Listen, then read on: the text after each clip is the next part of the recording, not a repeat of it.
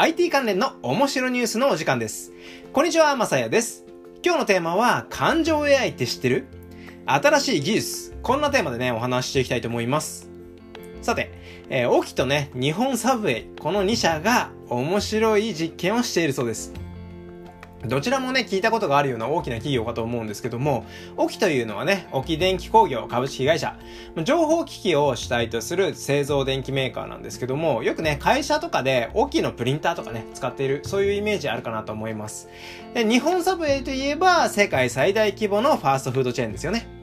そのサブウェイ渋谷桜川丘店において、オキのね、提案型注文システム、これの実証実験というのは開始されたそうです。提案型注文システムというものは何なのかというところなんですけども、AI を使った感情推定技術、これを利用しているということなんですね。はい、じゃあ感情推定技術は何ぞやっていうところなんですけども、これはね、感情 AI って言われるものですね。例えば、今回の注文システムで利用する場合は、注文用のタブレットに内蔵されたカメラから視線や表情を読み取って、ユーザーの興味、関心が高いと思われるおすすめメニューを提案してくれると。まあそういうシステムなんですね。これすごくないですか？うん。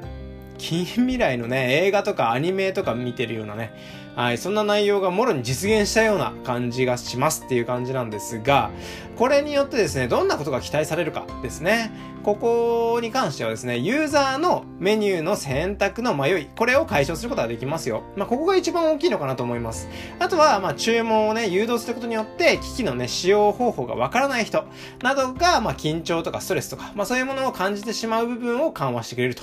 そしてね、注文までの時間短縮もしてくれれば、えー、良いですね、というところと、あとは店舗におけるね、接客業務の効率化。あとは非対面、非接触操作の注文。こういうことをしてくれると。このね、感情 AI 技術というのがですね、人の表情とか振る舞い、あとは潜在的な感情を推定する技術ということで、セルフ注文端末になるんですけども、このカメラからね、得た表情データと視線センサーから得た視線データ、この2つからですね、独自のアルゴリズムで、えー、お客さんのね、興味関心が高そうなおすすめメニューを提案して注文サポートをしてくれるというものなんですが、実際にね、この実証実験を通じて顧客の使用感、のアンケートを収集したりとか、あとはサブウェイのね、常連顧客とかじゃなくて、注文スタイルに慣れていない顧客層にもスムーズに注文できるかを検証したりとか。まあ、対応時間のね、短縮ができたり、業務効率化ができているのか、まあ、そういうところまでね、今回確認するそうです。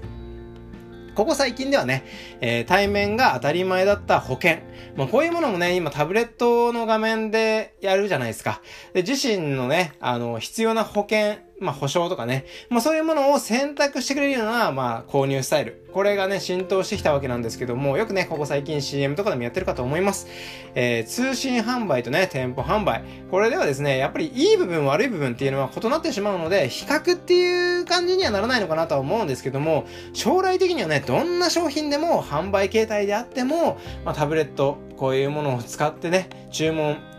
端末。これを通じて購入するっていう時代。これがね、もうすぐそばまで来ているんじゃないですか？なんて思ったっていうね、今日の IT 関連の面白ニュースの時間でした。はい、結構ね、早口でバッと喋ってしまったんですけども、やっぱりね、あの、この近未来の話って僕好きなんですよね。なのでね、こういう系の話、どんどんどんどんね、こういうラジオで話していけたら面白いかなと思っております。ということで、またね、いろいろな経験談や学びのあるお話というのをしていけたらと思いますので、フォローの方よろしくお願いいたします。